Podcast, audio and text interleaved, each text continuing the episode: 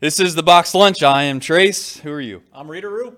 And we are going to start this on Mondays and Wednesdays and Fridays. We are going to also rate Tom's show. Tom's not here. Um, but you can see the topics off the right hand side. We're going to try to keep it interactive with the chat. See Sir Boy Mars uh, as usual in the chat. U.S. veteran, appreciate you being here. Uh, but at the same time, I think that there's going to be probably a little more flair here. Um, nothing against my man Tom. Best interviewer, and, and I'm going to say this No, why he's, he's not great. in the room. He's great. Unbelievable interview. Tom, Tom does such a good job of listening to the person talking and being able to fabricate. Here now we can't say nice things about him Yeah, because he's coming in. bad. We got to stop talking nice things. But Tom, I I guess I will say it when I when you're here. Don't not say anything nice about me there. so thank you. But but in all honesty, when I was listening to that interview, it made me realize two things. One, I didn't appreciate Bronson Arroyo enough Sure. while he was here. Um, the second thing, more importantly probably, is that you do such a good job at what you do. and I thank know we don't say that enough around here. It's an honor and it's a privilege for you to be in this building with us and at least me to be able to at least watch you do what you do because a lot of people see you, they see you on the screen, yes, but the preparation, I'm just saying the preparation that you do is great. But we're going to get into some other things that, that aren't so great, which is Well, let me some of say the hot thank topics. you first of all because that was very very nice. So Yeah, and it- so so so let's let her rip. So I got a couple things. One, you talked about momentum in baseball. Do you believe momentum is, is a is a is a real thing in baseball as much as it is other sports? Obviously, I think momentum is a real thing in my opinion all the time. But do you think it's a momentum more in baseball or less in baseball than other sports? What I can tell you is this: I, I, I- think to answer your question directly, I think the old adage about momentum uh, begins with the pitcher who's throwing the next day. Okay, and I've often said when people ask me, "Oh, you know, what do you remember most? A call, a game?" Blah, blah, blah. The, the, the ten days that I was with the Arizona Diamondbacks in the 2001 World Series. Okay, and you got to remember now, this is on the heels a month out from 9 11. Okay, and the Diamondbacks opened that World Series at home. Curt Schilling, incredible, beats Roger Clemens. Randy Johnson just dominates the Yankees game two. Andy Pettitte blowout game, like 13 to 1 or something insane. You got an off day. Now you go into New York, and in that off day, we go into uh, the actual site at 9 11. There's still smoke coming up, piles. It, it was brutal. It, it was, it was, it's indescribable. And this was a month later. The whole team went down there because Mary, uh, uh, Rudy Giuliani, the mayor at the time, was looking for anybody of any name, entertainers, musicians, athletes, whatever it might, to come down there to kind of give a, a little support for all those people that were having to dig through this rubble and finding bodies and, you know, anyway. Game three, Yankee Stadium. A lot of people have seen George Bush comes out, throws a fastball right down the can. Yankee Stadium is just beyond belief rocking. I mean, it's insane. Here comes the Eagle soaring through the stadium. It was just, it was unreal. And the Yankees got an energy about them being back there.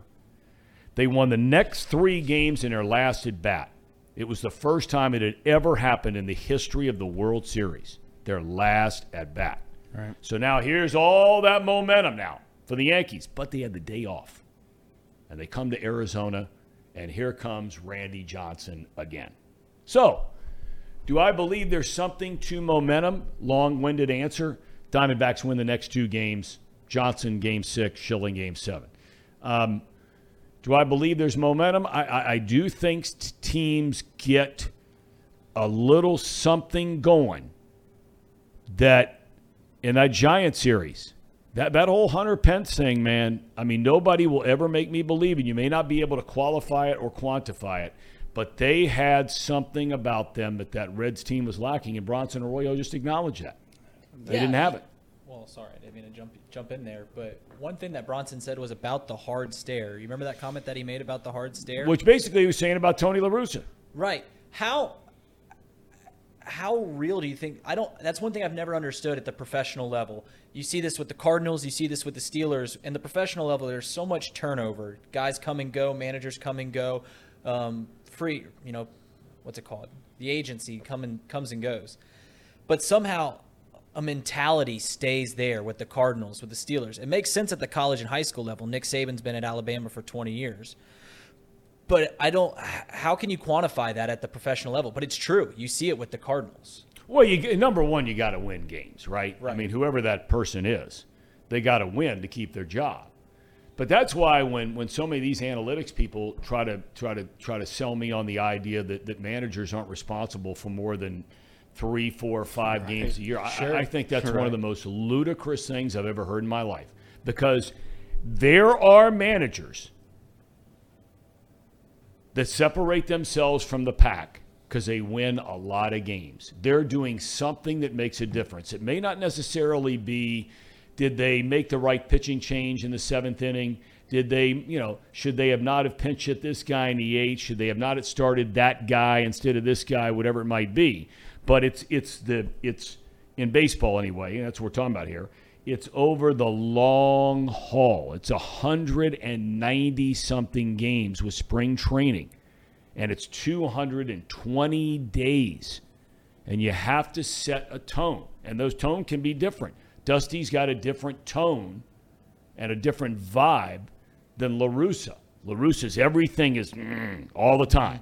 Dusty, it's mm, there's some of that, but there's also just you know, but yeah, Mike Tomlin, right? Right, yeah. Right, Mike Tomlin. I mean, I'm not there every day, but you know, there have been some years where the Steelers weren't all that great, but man, you didn't want to play them. Right. Well, I, I had wrote on my paper. You took my thunder. I, I had heard this said to me a long time ago. Momentum is only as good as your next day starter. Yeah. And that I feel like is true in baseball. You know, you might think that you have everything rolling, and the next thing you know, you got a guy that goes out there and he throws eight shutout innings, and then all of a sudden that just hits a switch. Everybody's high on the Phillies. And obviously, in this in this room, I do hope the Phillies. I do hope the Phillies win for two reasons. One, I joke with these guys before it all started that the Phillies are going to win. I like I like when I'm right. I was right about something else. We'll get to that later. Um, but I also like the idea of these guys that, that are fun to win. The only thing that's going to break my heart is Dusty. That's the only guy that's over there that you really can give a rip about. That's right. And I think what you and your dad talked about is without question. I don't think that he'll ever let out to believe until the day that he dies how much it would mean to him to win a World Series because at that point he's admitting that he might not have succeeded and done something when he Mm-hmm. Right. doesn't need to do that. Yep. But at the same time, I do think there's something fun and energetic about this Phillies team. It goes back to your point about that situation back in 2012 um, that hurts my heart. And it, I don't know, was this in the common knowledge? Bronson Arroyo just dropped some drops a bombshell on I've, me out I've there. never heard Breaks that my heart. about a, a Cueto and batting Cueto and practice. batting practice. and then Cueto coming back and not being given a chance to at least throw the ball. He did those exercises he Right. talked about. Right. when Right. You're making the decision to keep him on the roster. Yep. Um, And that arguably, and in my opinion, and I, I, I give the Reds hell for a lot of things. I can make the argument of why they would have chosen to go with a Homer Bailey contract over Cueto after that small, small sample size. I get it of what happened in the postseason. You have a guy that was supposed to go out game one of the NLDS, gets hurt, you know, struggles, can't come back, doesn't pitch again. Homer Bailey's this up and coming guy. You've had you've, you've heard him talked about in the farm system for for the from the time he got drafted. That's right. You know, we got Homer Bailey. He's coming down the pike. He's coming down the pike.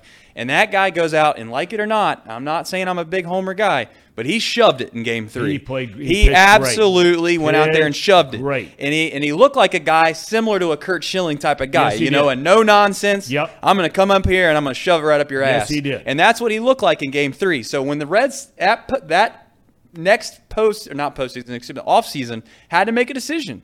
They said, "Do we want to sign this Homer guy or do we want to sign Cueto?" I understand why they did Homer, but to think that the, that the this is where it just goes back to just Cincinnati and you just drop your head. To think that it might have all stemmed off the fact that Johnny Cueto just wanted to be funny in a fucking batting cage. Yeah. Excuse my language. Yeah. Maybe Johnny Cueto goes out and dominates game one. Yeah. Dominates game two of the. Of, now I know I'm getting really hypothetical, but maybe he goes out and dominates throughout the entire postseason, and that's the guy they choose. Well, he'd have been the guy if he doesn't get hurt that pitches Game Five. I know. I, mean, I don't. had- maybe it doesn't. You know, you'd have had you'd have had Cueto in Game One, Bronson in Game Two. You have Homer Homer, in in Game Game three. Three, Latos in Game Four, who Correct. was great that year for the Reds. People can badmouth him all they want. That year he was great. The next year he was even better when Cueto got hurt and he was the ace. Um, but that's the way that thing would have stacked up. And that's just incredible that something as simple as like, hey, I'm going to be funny, go in the batting cage and say, look how hard I'm going to hit the ball tonight, and you tweak your back or you do whatever you do to your back. Um, you just, as a fan and as a reporter, as a, as a you're never going to hear that. Johnny No. Cueto's never going to come out to the media and say, yeah, I was messing around in batting practice and I hurt my back. But Bronson, who's very well spoken, by the way. Oh. I mean, incredibly intellectual Unreal. type of guy. You can Yeah. tell just by listening to him. Um, man, he was.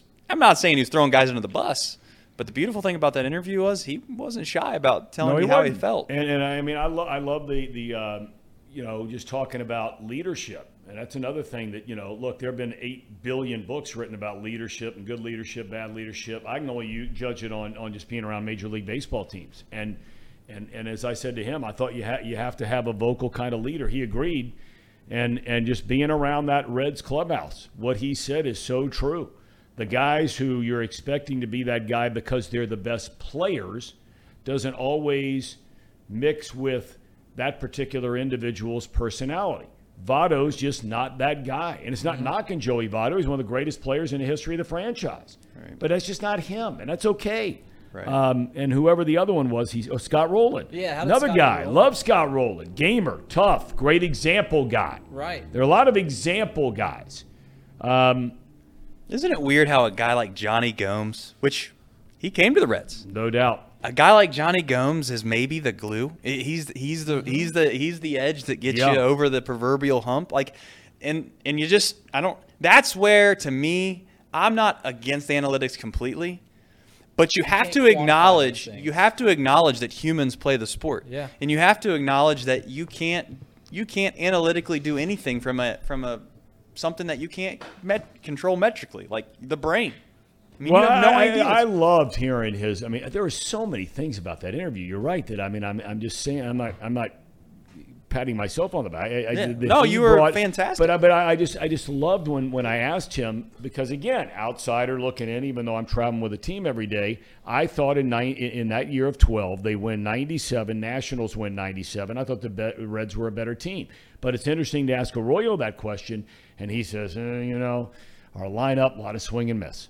A lot of hot and and cold. that's how it A felt. lot of swing and miss, a lot of hot and cold. That's the state of the game now, almost entirely. It is. But, but for a player to be able to be around long enough to have played on a world championship team where he has a point of reference, and then to look at your current team and say, "Ooh, you know, our pitching's good enough, but our offense are we too much hot and cold, swing and miss?" And that's what they were. Because if you remember, they came back here um, after scoring all those runs in San Francisco, and they couldn't do anything against some very mediocre Giants pitching in those last three games.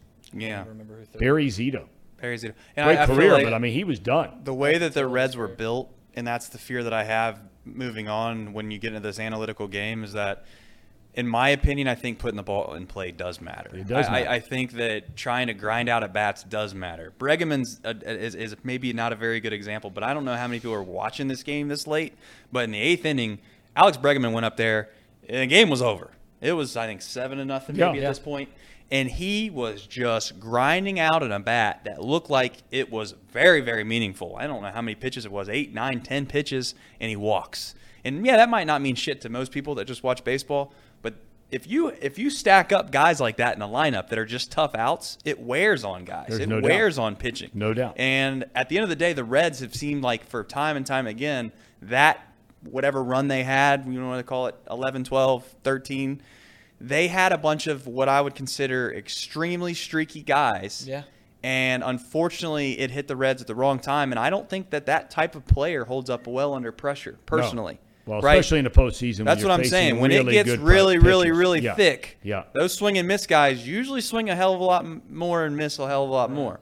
But, um, but damn, I, it kind of brought back some really sorrow memories, obviously from the 2012 time frame. No, de- no doubt. So, uh, do, are you guys going to make a habit of giving me a grade? Is that what's going to happen? Am I going back to I my wasn't gonna days? say I don't think we're gonna give you a grade, but I just wanted to bring up points during the show. Right. What I liked, what I didn't like, what you said, what I didn't like. sure. On Monday and Fridays, when the when Yeah. the takes are flowing from you, Yeah. Tom, we'll we'll, we'll What push days we back kind of against some take it easier on you because you just give these great interviews. but these Mondays and Fridays are probably gonna be a little different. Did I did I sign up for this with you two guys? Yeah. Did I sign up for this? Yeah, I think it's part of your contract. Yeah. it's written in the Okay. fine print. Tom, do you think you make the Mount Rushmore of OU grads? Well, put it this way, okay? Mike Schmidt, Here, here's here's what I could tell you. Okay, one of the one of the funniest lines I've ever heard in my life, and how prophetic it turned out to be. Unfortunately, one of the funniest lines. A very close friend of mine, who I went to college with at OU. Two of the most famous broadcasting alum at Ohio University history are Roger Ailes okay, and Matt Lauer. I knew Matt Lauer. Okay. Roger Ailes. Roger Ailes built Fox News into this mm-hmm. empire that it is now. You know, whatever. Okay, whether you watch it, like it, dislike it, irrelevant. It is the most dominant station ever created in the history of mankind. It cannot be denied just by viewership. Roger Ailes built this thing. He was given tens of millions of dollars to Ohio University. They named the building after him at Ohio University. I don't like where this is going. Well, then, as we know, there was a movie made about it, Yeah. about his indiscretions with women. So they no longer took his money, they being Ohio University, and they took his name off the building. Matt Lauer, Yeah. all right, they're going to put his name on the building. Uh, we know what happened with Matt Lauer. So a friend of mine, friend of mine says to me, "Hey, whatever you do." If they come to you and ask to put Don't- your name put on name that on building, building. don't do it. Well, they never came to me, but I would have given them a reason to take it off. my friends, my friends went to OU, and they said, you know, you guys were talking about Texas Roadhouse yesterday. Yeah. So in in, in Texas Roadhouse, wherever they go, they put a a mural of local famous people. Like in here, they have Wally Szczerbiak because he went to Miami, and they have the Big Red Machine. My friend told me there was a Matt Lauer mural in the Texas Roadhouse in Athens, Ohio. Really? And since then, they have painted over it and just put the Texas Roadhouse armadillo over top of Matt Lauer. Well, I can't speak to Matt Lauer. I don't know Matt Lauer. I don't know. But yeah, we, we we obviously have some very famous people and infamous. in I'd, some put, I'd put. I'd put you on the. You Well, got thank you got you, thank anything else from his show? No. I got one other thing. It's gonna be for Paul though. Paul Yes. said that, and I know why you said it, but Paul said that Dayton's gonna be a top 25 team. I think Dayton's gonna be a top 10 team.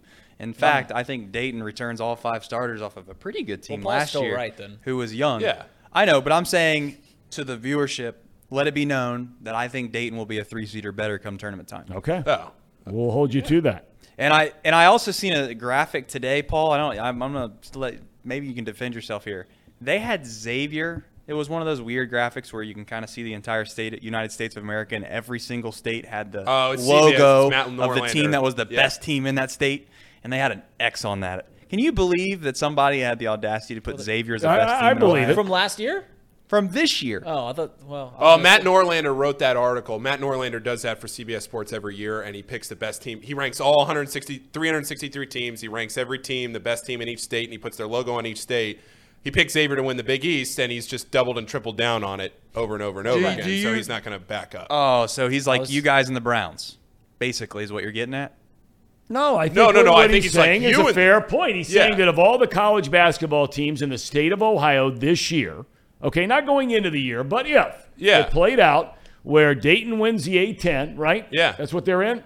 yeah. Okay, outside of Ohio State winning the Big Ten, Yeah. okay, which you're not projected to do, they're in the middle of the pack, whatever they Yeah. are. Okay, if Xavier wins the Big East, Yeah. I think most people would probably logically come to the conclusion that they're the best team in the state of Ohio, Yeah. And, and- outside of outside of OU. And Norlander, who wrote that article, has been like the premier Xavier flag bearer for the last three months. So he's not going to back down from his take. So that's why he, he did that. But yes, That- I did that- see and that. that. And that's why I said it's kind of like you guys in the Browns. So you're saying he's not going to back down from his take, even though he's wrong because Dayton's the best team in Ohio. But what you're saying is, you got at what point? This is the last question I have for you guys. I'm being serious. I don't want to get, sit up here and be braggadocious about the Browns thing. I do have a serious question though. At what point do you stop saying they that they stink? I, there's Hang no on. doubt. Hang on. There's no. I, I said it before I mean- the game. Seriously, and I see people in the chat talking about they stink. I can defend this. Just Oh, because no, you one can't. team that stinks still beats them. another team that stinks doesn't mean that they don't Bengals stink. Oh, that's a good. That's good stink. logic. So the logic is, in your opinion, Two Casey, and this is where this good. is where I just and we're not going to go. I don't want to go beat the dead horse. We got a lot of topics today. I I just I just genuinely think that your that that, that your kind of what I would call your rationalization of stink is bad. I mean, the idea that you can only win a Super Bowl and you then it, that means that you're not in the stink That's not what I category. said. I mean, your That's list, Casey, your Win list, playoff Casey, is like game. the Win a playoff playoff game. game. Casey, playoff we are going to playoff clarify. I asked you to do it yesterday, and we didn't have time today with Arroyo coming on there and my dad. Tomorrow, you're going to now qualify and quantify moving forward what, What- what is what the stink? definition of stink. Yeah. Okay? And it's not going to be, it is not going to be, can a team win a Super Bowl? That's, not, going to be it. Yeah. That's not. That's it. not going to be it. I All right, I'm going to throw this over to you guys. Trace, Thanks. Reid, right. you guys before before um, uh, I let you go, and I'm we're here tomorrow with picks. Um, We need to get you. A good Michigan. luck with the show. Number one, number two, Trace, Georgia v Tennessee. I don't care about spread. I don't care about any of it. Who's the winner in that one? I mean, I'll have this take on Friday. Obviously, uh, you're not going to be here. We, I, we haven't really talked in depth about that. We're going to figure out. People are asking in the show. There, we'll, we'll, answer we'll have a programming. He's asking am going to go on the same take that I've been on before. I think I'm just as passionate about Georgia beating Tennessee as I was about the Browns beating the Bengals. Okay. All right. Reid, you agree or disagree? Reid's a Reid. See Reid. Reid. I've taught Reid. some Reid's got a pretty good record this year. I've taught Reid all, He's all that he on knows. a Pretty good late. I mean, run. The, the the crawl says itself. I don't even know if I can. Yeah, there it is. Reid can't pay his mortgage this month. It's crawling across the bottom of the screen because I got to owe my bookie so much money. If, if I come in here with some broken knees, Tom, you understand why. It's because I'm I on a losing streak. All right. So yeah, uh, Tennessee or Georgia? Who's winning the game? Georgia. Thank you. Okay. All right. Well, here we go, boys. I'm passing it over to you. Fair All right? enough. You Thanks. got it. Pretty good. All right, toss. That's fellas. a good toss. Adios. an athlete. Thank you. best Thank you. Ohio State Thank you. quarterback. Tom. It is time for box lunch. Trace Fowler, Reid Maus. Take it away, gentlemen. All right. Well, you came up with some topics. I came up with some topics. Right. One of the topics that you came up with was Coach Taylor. I think Yeah. this is becoming relatively tired, but at the same time, you go ahead. Go ahead with whatever whatever you want to talk about about Zac Taylor. Well, I mean, it's at this point, this is something that everyone has talked about, but how much of what is transpiring this year has to do with Zac Taylor as the head coach? And you know, we can talk about the Bengals as as a whole lot. And I know you guys talk. I know Paul and, and Casey and, and Tom talk about it on their show quite a bit. They talked about Zac Taylor earlier on in the year. I be, I think it is the the play calling thing is tired, but I think it's well warranted when we talk about it every single week because it hasn't gotten any better. And the first time we talked about their play calling, I remember was last year in the San Francisco game in overtime when we didn't give Joe Burrow a chance to win that ball game.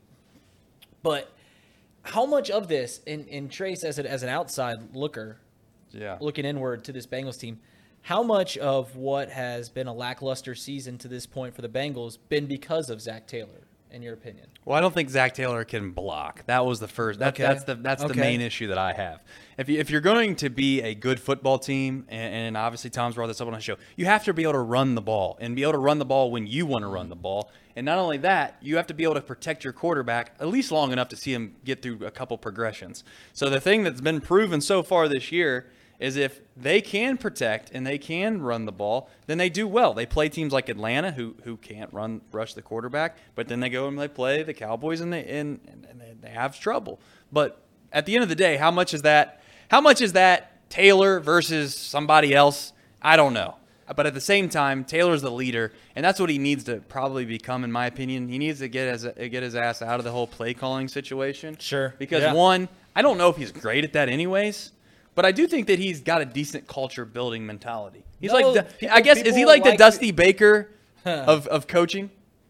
in the uh, NFL? Is that what he is? Could be, yeah. I mean, that's that's a fair that's a fair. I mean, maybe maybe we're undercrediting Dusty Baker's career, but No, I don't mean there's it there's a lot of in similarities, and way. people obviously enjoy playing for Zac Taylor. There's no doubt about that. They talk about it every time, and and even when the players speak about what it's like in their locker room, it's incredibly abundantly clear that there is a nice culture there, a great culture, a winning culture. It just hasn't translated it to to on the field. And you mentioned the offensive line, and, and I talk about this. When you talk about building a roster in football, the four most important in this order things are quarterback, Bengals got it. Then the second would be tackles and offensive line. Then you go defensive pass rush, and then you go secondary. All the other positions fill in, trickle in after that. Linebackers, safeties, running backs, and, and we'll get to running backs takes later. Right. But the I mean, what do you, do you, do you, do you, are you on the train or not? am We'll I on the Zac? Zac, I would We'll like keep it moving. Are you on the train or not? To keep I'll Zac tell you my Taylor? opinion. to keep him in, in the role. Yeah, I'm not I'm not out on him. He, he shouldn't be he put off. I should think he should be relegated to a leader on this team, as you mentioned, and, and Right. you need to get somebody else in there calling plays. Right. The, the only the only option, in my opinion, would be somebody needs to sit down with him and say, "Listen, we have a finite window here, and the things that that that, that we had built upon last year are obviously not progressing in the direction we want. We need to find somebody that can come in and call plays. And here's one reason why." Casey, I don't know if you have the, the, the full screen graphic or not, but I talk about protecting the quarterback, and you can kind of see there.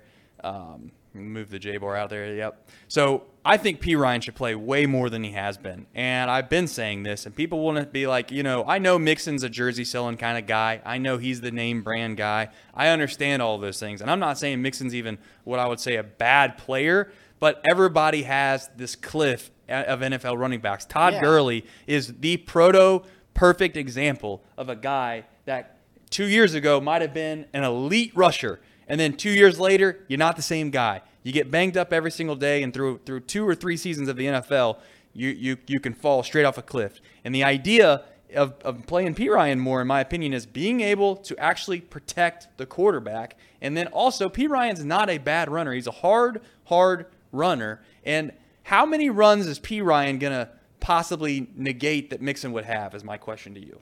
How many times is Mixon going to have a 25 yard run when Perine would only run it five yards? Right. Well, you've, you've got to ask yourself, what is Joe Mixon in? And I think Bengals fandom is is relatively in unison about about Joe Mixon at this point. But what does Joe Mixon do as a rusher at this point? Well, and Casey, Paul, you guys can chime in whenever you want.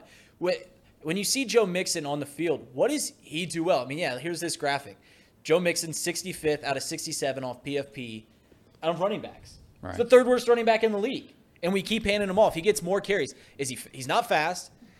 He does it. He does. I mean, he's a big. He's a big back, but does he break out of tackles all that often? Does he see the field well? At this point in the season, he's doing nothing well. How, how many times, like, like you, when you were watching this game, I know you guys get up caught in your, your fandom, and I understand when I watch, when I watch games of the teams that I like, sometimes it's hard for me to actually kind of see the game and relax and Right, you get- you understand and see things on. differently, You right? blinders. But when you were watching that game on Monday night, at any moment did you did it not appear to you that Mixon just didn't have it? I mean, he's dropping balls out of the backfield, right? I've been- and listen, I've Chris been out on- Evans runs down the sideline, makes a makes a turnaround grab on the first play of the game. Put the graphic up there one more time, Casey or Paul. I'm sorry. Yeah, I got you. Whoever it may be, one more time. How in the hell can Chris Evans have two snaps? Two snaps in a football game when on the, one of the first plays of the game, he runs down the sideline and catches the ball spinning out of play. And you got a guy up there, what's his name? Mike Thomas? Got 24 snaps? Man, You're Mike preaching Tom- to the choir here, man. Yeah, Mike Thomas got one target too in 24 snaps. That's So terrible. at the end of the day, that, in my opinion, falls on the head coach. And I, obviously, you could say some of it's play calling, but at the end of the day, you got to put guys in positions to succeed. So, Did you did you hear on on Monday night? They said that the Browns were shopping around Kareem Hunt, and you could get Kareem Hunt for a fourth rounder. oh That's man, insane. listen, I'm That's what they were all shopping about around, and no one, no one, no one that. took the bite. Can't be true. Here's the one thing. I don't know. How, we can all go around the room really quickly. Are you guys a believer? And we're gonna go on to the college football playoff rankings right after this. Someone brings up a great point. Perine had one carry for seven yards. I don't know. It's not bad, but. Do you are you of the mindset that you value picks over players? I mean, obviously you can't get ludicrous about it. You can't trade like five first round picks for one guy or something crazy. But if you are, I guess the Bengals, would you take a Kamara for a first round pick next year? Well, when you're, it, it depends on where you're at as a state of a team. If you're in a rebuild, then yeah, you take the picks over players. If you're where the Bengals at, where you feel like you've got Right. the majority of the roster there, yeah, then you get the players. I don't know if the Bengals should be dishing out picks for running backs. I think that's that's because I'm out on I'm out on running back as a tool in the NFL. Anyways, I think running backs are a dime a dozen. And uh, that graphic I, I mentioned earlier, but I didn't get to say this, uh, and I've said this for three years now. Draft a running back every three years in the second or third round. That's all you do. Look, you draft a running back in the second or third round every three years. Don't pay him. Repeat, rinse, and repeat. You mentioned Todd Gurley. You can Right. go back over the past 15 years you since the game has evolved. There's a new running back that is the best in the league every two years. Jonathan Taylor now. Derrick Henry. Go back to the early two, 2010s. Chris Johnson. Granted, there's going to be an Adrian Peterson and a LaDainian Tomlinson sprinkled in there every once in a while. But for the mo- mo- mo- most part, they're a dime a dozen. No, I think it- it's been proven in the NFL. I mean, you got guys like the Packers. Obviously, is the team that I follow closely. Aaron Jones is a guy that I mean, he wasn't even he wasn't even theoretically a running back, and next thing you know, he turns out one of the better backs in the league. Like, Can Chris Johnson stop returning kickoffs, please? Though, and just I'm, I'm not saying he shouldn't be out. there. I will say the last thing, the last point I was going to make about the, the Browns Bengals game. Um, maybe you guys talked about this on Monday. I know you said we were preaching to the choir, Casey, a little bit. I, I didn't. I didn't get to hear you know everything that you guys said the other day. At what point was Joe Burrow ever considered about taking out of the football game? Yeah. Oh man. Yeah, I mean, what happens? I'm just going to throw out a shitty hypothetical. What happens if Joe Burrow goes down when you're down? Yeah, down what was it? 32 to whatever. It was 25 nothing in the third, right? Uh, what, what? You guys get my point. Regardless, At the end of the day, four if he gets hurt, if he gets hurt in the fourth quarter, down four scores in a game that looks like it's not going well, it's a shitty night. You need to get up out of there. I mean, do you? I guess that- the question I would have for you is two questions. Then we're moving on. One, would Zac Taylor be would would be on the hot seat, considered to be fired if they lost the first round playoff game last year with the same regular God bless you, season? Veteran. And then secondarily to that, Joe Burrow would get hurt in a situation like last Monday. If Joe if Joe Burrow got hurt in that situation, Zac Taylor's should be out of the league. Yeah, you, you it's just dumb. I mean, that was the initial reaction from everyone. Well, I sent that text in what the with two two or three minutes left in the third quarter. That Right, it's why why why is- is he still playing in the game? Put, put Brandon Allen. they out scored there. the first touchdown. Maybe you get a stop or two. You score another touchdown, and it's like, all right, we still need three more. right. No, I think that, that, that that's the one thing that everybody always says, like, oh, coaches know more than the the, the, the general public. Right. I, I I think sometimes coaches are just you Well, know, coaches have get- so many- They get it ingrained in their head that they're one one way, and they don't consider that you know Well, sometimes coaches- it's just be realistic. I mean, you, you do it with this this company. You're you've got 30 things going on at one Right. time that you, you sometimes over oversee things that are relatively easy. I'll ask you, all three of you guys, this. Right now, DraftKings has the Bengals odds to make the postseason at minus 120, and to not make the postseason at, at even money plus 100. If you had to take a side on that, which are you taking? I said before the season there was no value either way because I think these odds were pretty close to this preseason too. I think they were like minus 170 maybe preseason, so they haven't moved a ton. Uh, right now, They have to go six and three. I mean, it's a simple Right. question. Do you like? Do you think they'll make the postseason or not? yeah, I still do think they'll sneak All right, in. fair enough. Casey. Um, I'm not as high on it. right. Casey's Um, Man, Casey got burned. Casey, Oh, man, he come is- on, Casey. Oh boy, Casey's Casey's tune tune has has Was that was that was that ribeye s- steak that here's here's that ruined my me up? no. Here's the issue: is you lose your arguably your second best defender on your ah. team besides DJ. Three of the four best players on the Bengals are out as of now. Correct. Ja'Marr Chase, And- DJ Reader, and I don't, Chidobe I don't care what they say about Ja'Marr Chase. If it's a hip injury and there's a hairline fracture, that thing might not be healed until next season. We don't really know. fair enough. Just because he's a different guy doesn't mean that he's going to be able to play.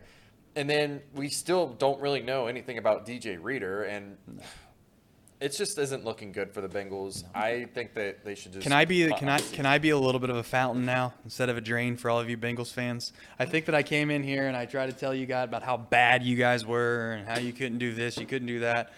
This is what I will say about the Bengals. I think that there's still time to get the ship right. And I also think it is very very fortunate for for the Bengals for the next 2 to 3 weeks that they don't play teams that are really good. Yeah. They have They should be teams that are beatable. They they Yeah. are going to win. I think I haven't looked at it in depth yet, but I think they're going to win this upcoming Sunday. Touchdown sh- favorites. Yeah, touchdown that's a good sign. That's a very, very good sign based off the way that they looked on Monday night. It's a good sign that Vegas thinks that they're still a touchdown favorite. So I would expect them to win that game. At the end of the day, I do think it's going to come down to three teams and laugh laugh up one tree down the other. I don't care. It's going to come down to whether the Browns can get hot and then they can get Watson back. It can come down to obviously the Ravens, who are the front runner, and I think the Bengals are still going to be right In the thick of it in the division. Oh. Yes. Well, it's a good thing. Division record doesn't matter towards winning the division. It's the secondary thing.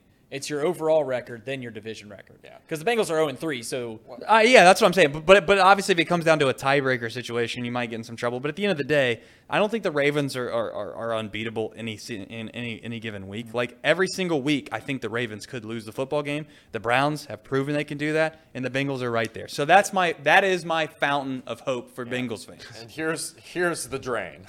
Is Oh, Here we come go. on, So Casey. Howie, what is this? Some Come role on, reversal Casey. This is the bullshit? last. This is the last thing we should talk about. Yeah, Just- we're done with these after, clowns. after this. Hmm. The Ravens do not play a team above a 500 record the rest of the season. That's not good. So th- they're probably a shoe in for the division at this point. So you're looking at wild card. And when we're looking at wild card, that's more realistic. I think we should probably put to bed the fact that they can probably win this division. It's not going to happen. Just not with the Ravens' schedule, um, not with their 0 3 division record. So let's That's just fine. try. Let's let's try to find a way for them to get in the wild card. Yeah, I, I I'm think not, I'm not giving up on the Is- division, is Casey. Eli- I, okay. Casey, uh, really quickly, we're going to be done with this. Who do the Ravens play this weekend? Do we know that? If not, I'll we'll get to it quick. later. I'll pull it up real quick. All right, let's go to the uh, college football playoff what's- rankings. You go ahead and show off what we got here. What Well, we I got? mean, our our esteemed executive producer Sean Spurlock, Spurlock, because the dude's just been win- winning money. Yeah, left he and wins a right. bunch of money left and and right. doesn't tell Doesn't us about tell the picks. anybody. Isn't that isn't that terrible? I mean, that is the most ridiculous I bullshit. mean, me I've and ever me heard. and me and Trace are drowning in Drowning. debt, in debt because of our picks being bad. But you know what? We got a little we got a little box lunch. And look at this. Yeah, we do. What we What got here? What's what in we there? got What we got here? What's in there? This is like a high end. These aren't the lunch. We got a that got when I was turkey, cheddar, and sub sandwich from Lunchable, and the price of a Lunchable has not gone up with inflation. So there you go. So you're saying it's a value? Yeah, it's a good value. I'm gonna eat this while we're while we're doing our deal. Kool It's the Saints, by the way. So the college football, the Saints. So so they're, they're they can get beat this week. Start. We'll start with that. All right. We'll start that. We'll do it one week at a time. You never know in the NFL, bel- fellas. I mean, what kind of? I got mayonnaise. Did you get turkey and cheddar? I got turkey and cheddar. Where's the snack? Kind of. It's Hershey Kisses. It looks like. Does this take out the spin wheel for lunch? I, I, Oh, I'm a big no. boy. I'm sure I can eat. This is what's wrong with America. Okay, back when my day, you got a real dessert. What in the hell is this? Is this a Michelle Obama I, I blame or what? Michelle Obama. I mean, Michelle what is Obama this? What is ruined this our life in middle shit? school. I mean, come on, That's man. a, that's a Hershey kid. Hershey kid. You can't even see it on screen. It's Is so one? bad. Is it I mean, that That- is my dessert. That's what they're giving me today. Oh no. that is bad. Well, that's why the price of a lunchable hasn't gone up. They're Exactly. skimping, they're skimping you inside the box. Yeah, that is terrible. Mm, Thanks, Sean, for getting us some. Yeah, we is this appreciate is this, this. payment for? I think this is an everyday, skipping us out every on those every time picks? we're on thing. But college football rank, uh, playoff rankings come out. Let's be honest, they're relatively worthless. Um, go ahead and throw them up really quickly. I think most people have obviously already seen them already. You got Tennessee one, Ohio State two, Georgia three, Clemson four, which I put in the ticker.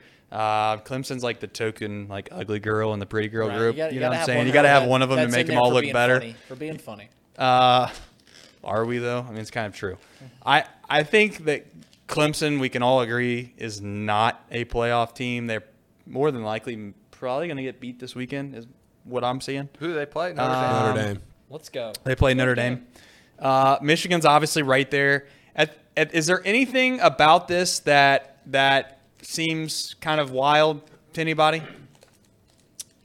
So Chat. I'm I'm waiting to hear from you. So, so my thing is, if What's your thing? the Michigan Ohio State game, which is in two or three weeks, it is the Saturday after Thanksgiving. Saturday after Thanksgiving. Okay. Well, I mean, second most important rivalry that day. the, my issue is Alabama's going to sneak in there if Clemson does in fact lose.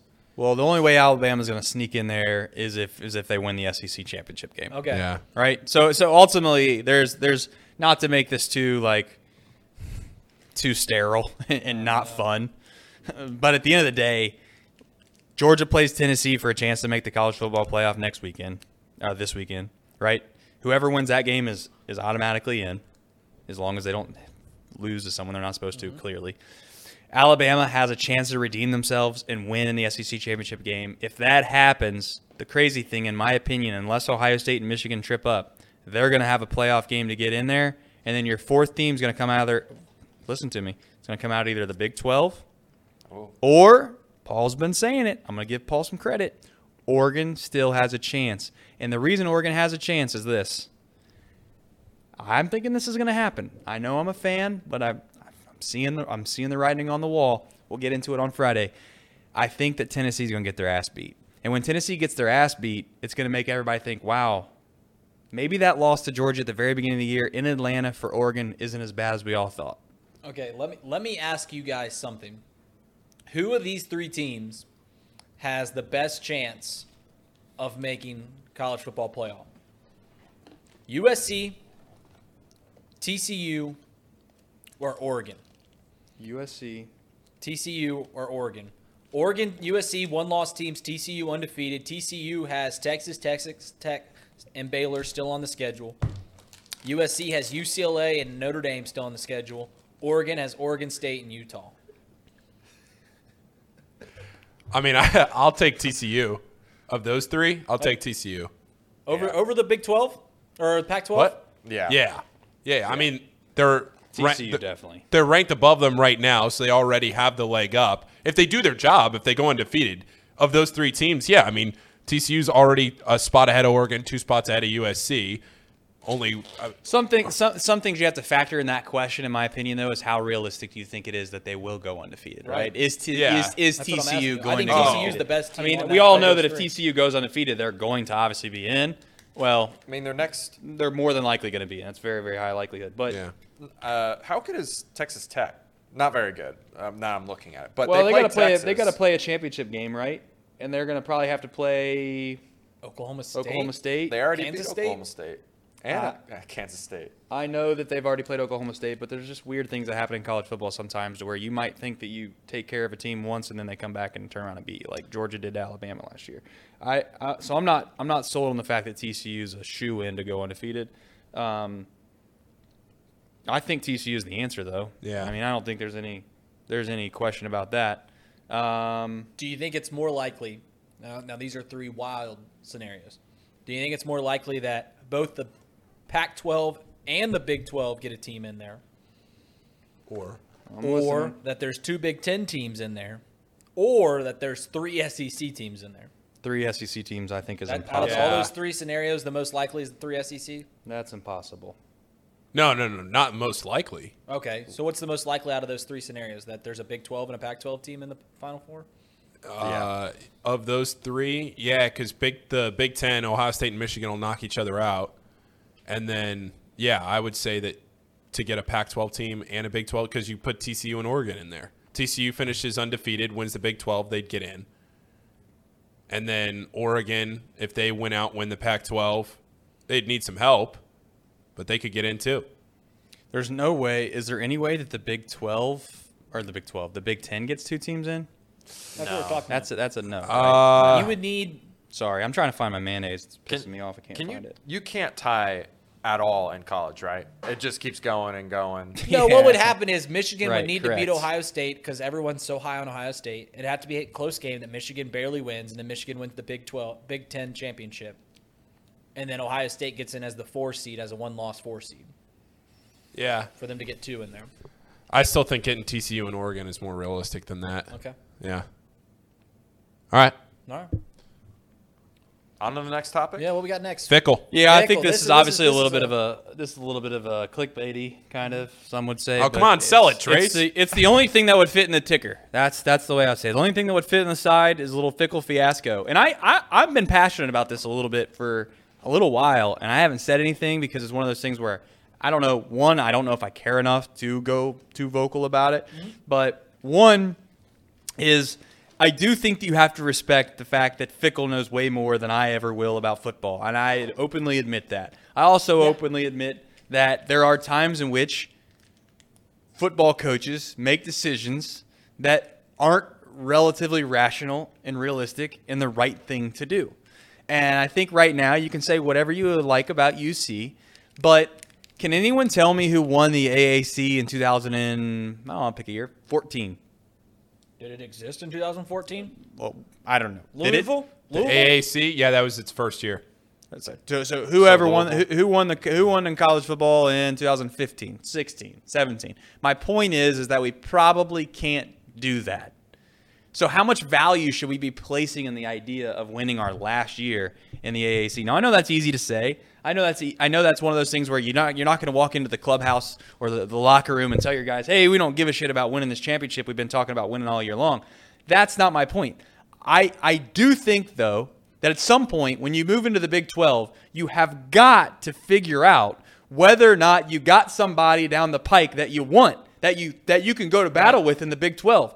And you got a guy right now that was a highly rated recruit in Prater that we know nothing about, little to nothing about. The guy's been in not that many games. He did, to be fair, had to come in late into a football game against uh, South Florida on homecoming, Looks good. and he looked pretty decent. Looks good. He looked pretty decent. He looked like a guy that might be able to, to right the ship. He led them back. They won the game. And I get the idea that when you go to practice every day, maybe he doesn't look the best. Maybe he may, maybe he's a guy that, you know, you might not have as much faith in him right now. But I'll also say this. I'm not saying I'm not a Fickell guy. I like Luke Fickell a lot. But we have a clip. I pulled up a clip that he's openly admitting that sometimes he's not always right about a guy. Play the clip. You realize you got a guy named Sauce Gardner on the Jr. team, or you just like, okay, well, he's starting. Oh yeah. I don't need to see him practice. No, actually, no. He was sitting on the bench as a freshman. He was 155 pounds, and the only reason he went in the game is we were playing UCF, and they run 125 plays in a game. So we're like, we got to substitute these guys. And the first series he was in, he broke up a ball, and the second series he was in, he picked sixed it. And I'm like, okay, we're not uh, quite as smart a coaches as I thought we were. We better keep this guy in the game. Yeah, that's why you need a dumb guy on your coaching staff like us who sees the name Sauce Gardner. We're like, "Sau- you have to start Sauce. Yes. So, well, for, at that point in time, to until he was drafted, he was just Ahmad to me. And you know, guys that walk in with those self-proclaimed nicknames, you know, they don't they don't usually you know rise to the top in our in uh, in our program right away. After that pick six, I think it was one of those things where more people started to recognize uh, that nickname. And we're back. So it brings a point that I'm That that, that, that I'm trying to make. What? That guy doesn't know pigskin, does he? no, I'm not going there. I'm not going Uh, there. What I'm trying to say is that is this. I've been around. I've been around enough athletic programs. I've been around enough teams to know. Yeah, two of them are gone. There, there are some. Yeah, that is true. there are some. There are some guys that when the lights come on, they perform. They play better than whatever they look in Got a little bit of swagger to them. They got they they have the ability for whatever reason. They can find a way to play their best when the lights are the brightest. And sometimes in practice, whatever reason, they don't show whatever they can show when they're in the game. And I just want to see what does Prater have? What does he look like? Give him substantial reps in practice. Give him first team reps and let him go out there for two two Saturdays, or I guess they play on Fridays from time to time down there in the AAC, which proves my point. It, you might as well just get ready mm-hmm. for the Big 12, big boy football, and see what you have. Is there anything wrong with that? No, let him play. I mean, he's he's he's a good athlete. I, I do remember when the first game. You remember they played Arkansas, and Ben Bryant looked like trash, absolute trash, and all these beat writers just kept saying like, "Remember, Ben Bryant clearly won this quarterback battle in the offseason, but we've seen the tape. It's not getting better with Ben Bryant. Let Evan Prater do his thing. Simple as that." Well, I think at the beginning of the year Let you had to, at the beginning of the year you had to you had to Right, let you had to at least let the guy that you thought was going to give you the best chance to, to to win the game go out there and play. But we're at a point now where you have to find out what you have going into the next year. It's as simple as that. And I'm Mm-hmm. not going to go and beat down a dead horse and act like Fickell doesn't know what he's doing or anything of that nature. Um, but I do think that there are times where coaches, hard headed or not, I've seen I've seen Kirby do this from time to time down at Georgia, and, and you know Sean makes fun of me because Justin Fields didn't get to play his freshman year. There are times where you do realize that just the guy that's in there, and just because he's winning football games, doesn't mean he's the right guy. And you could say the same thing that happened at Ohio State uh, when when when Meyer was there. But you can never really fault a coach that's at a big Power Five school, in my opinion, when they have a guy that's winning football games to take him out. If you're if you're in the situation that Fickell's in right now, you're not at a Power Five. You got to figure it out. Sure. Let's move on. All right, next one up, fellas. It is uh, baseball ratings. Baseball. Yeah, this is something you were you were talking about with Right. the ratings I mean, for, for baseball. the World yeah, and I'll let you talk. I'll let you hammer this right, right after my first point. Is that I think baseball needs to get out of the game of trying to compete with the NFL or another league. Yeah. I mean, quit worrying about what everybody else is is saying about your ratings or what you're watching or et cetera, et cetera. Um, and here's the reason why.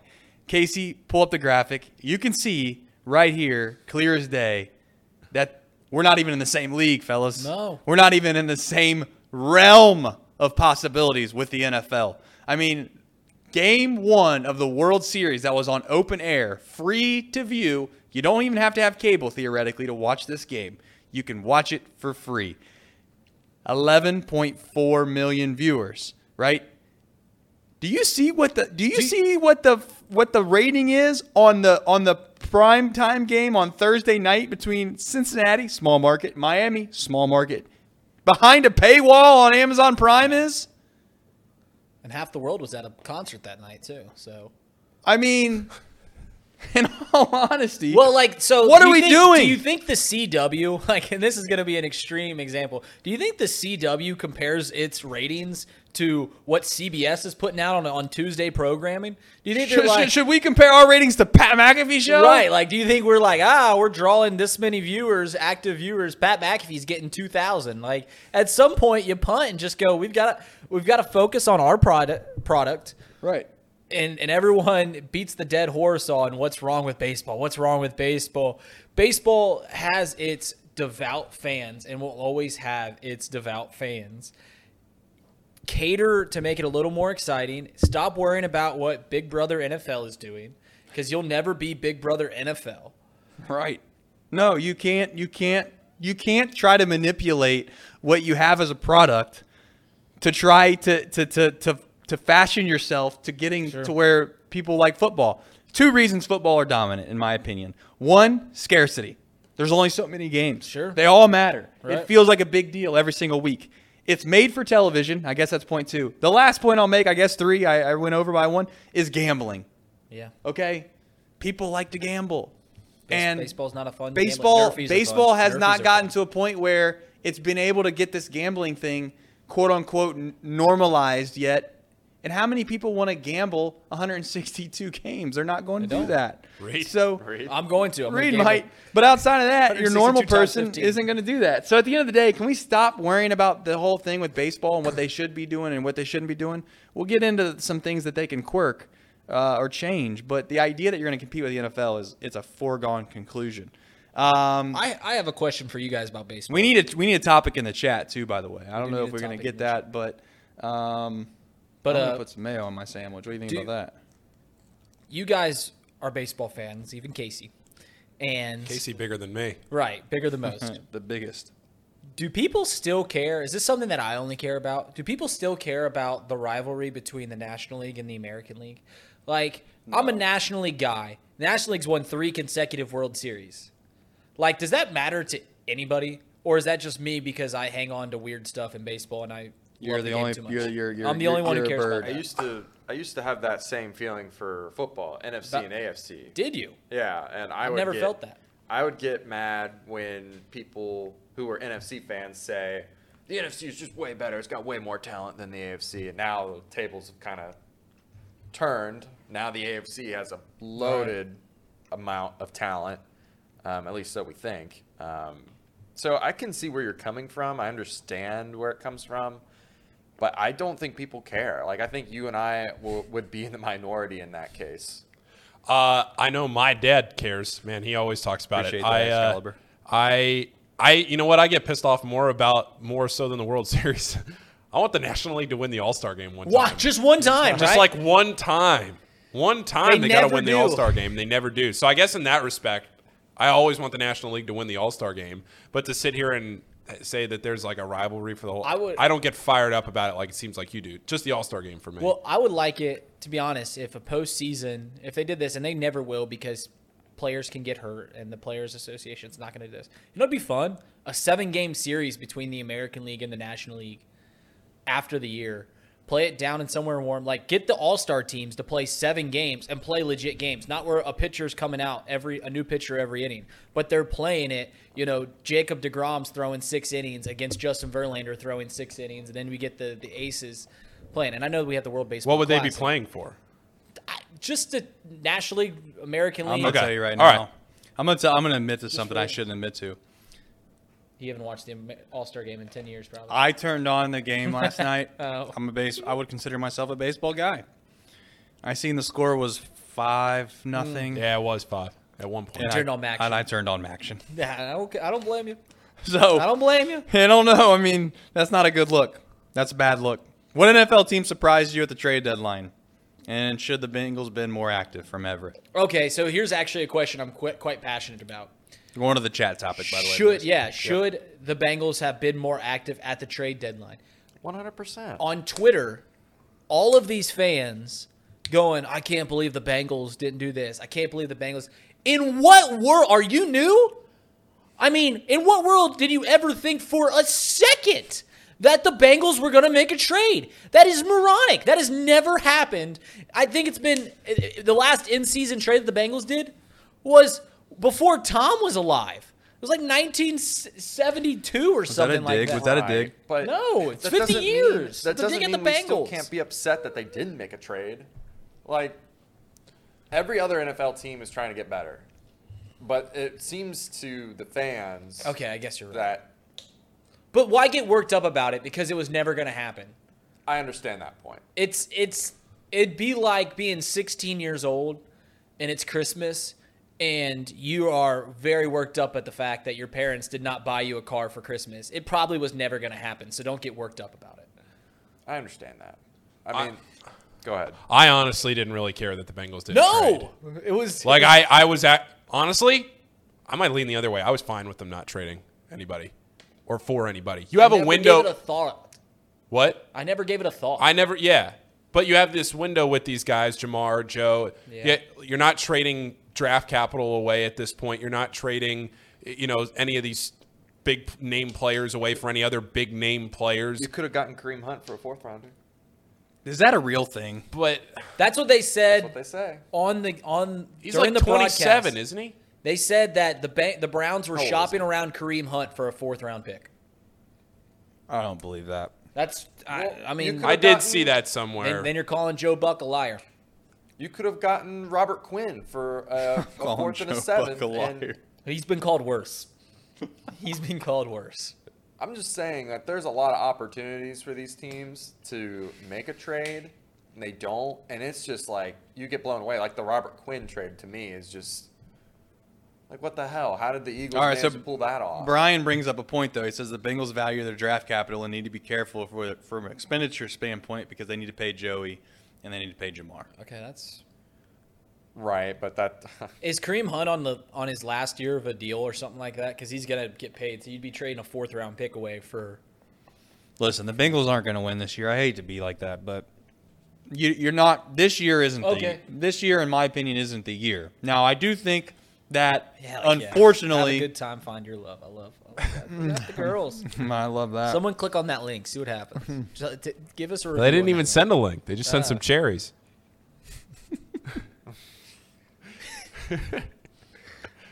There's your cherry on top. Right, There's that's our the cherry That's on bad- top. Bad history with cherries, girl. Now, I don't even know where we're at with the Bengals, but I I don't. I, I guess I don't want to be too negative on the Bengals. I just don't see it, man. I don't. I don't see the same thing I even seen last year in a way. We all Um, agree with that. and I don't know what it is. I can't tell you exactly what it is. Um, it just reminds me like last year from an outside looking in perspective. I didn't watch every single game of the Bengals, but when I watched the Bengals, it felt like they were just like they were just taking chances. They were letting it rip 20, 25, 30 yards down the Betting them to field, and dudes were making plays. I mean, Tee Higgins the other night against the Browns, that one touchdown that he had, he just straight up took that ball from the corner. Corner was in a good position. Ball was just Tee thrown Higgins in a good spot. on 28 teams. So I don't, unless they get back to that type of offensive strategy or philosophy or whatever term you'd like to use, um, I don't see it. And the first few weeks, maybe it made them gun shy. I mean, honestly, maybe it made them gun shy the first few weeks when they weren't able to protect the quarterback. That's all I can think of. Are the Bengals are Bengals fans' expectations too unrealistic? Like, What's are the- what's- what's your are- expectations? Are we jaded by the fact that we went to the Super Bowl last year to think that that? Are you supposed to move your goalpost? I guess as a fan, I'm asking this. Are you supposed after you get to the Super Bowl move your goalpost to be like that's where we should be? That's what we should be competing for every single year. Because if you would have asked a Bengals fan before last season, Right. what would be a great year? It'd be like if we made the playoffs, that'd be great. And I get that your your goalposts move better when that happens, but the Bengals were seven and six last year uh, before I- the I final four weeks of the year. Spirit. Seven and six. Yeah. And then they rat they rattle off six of six wins in eight games.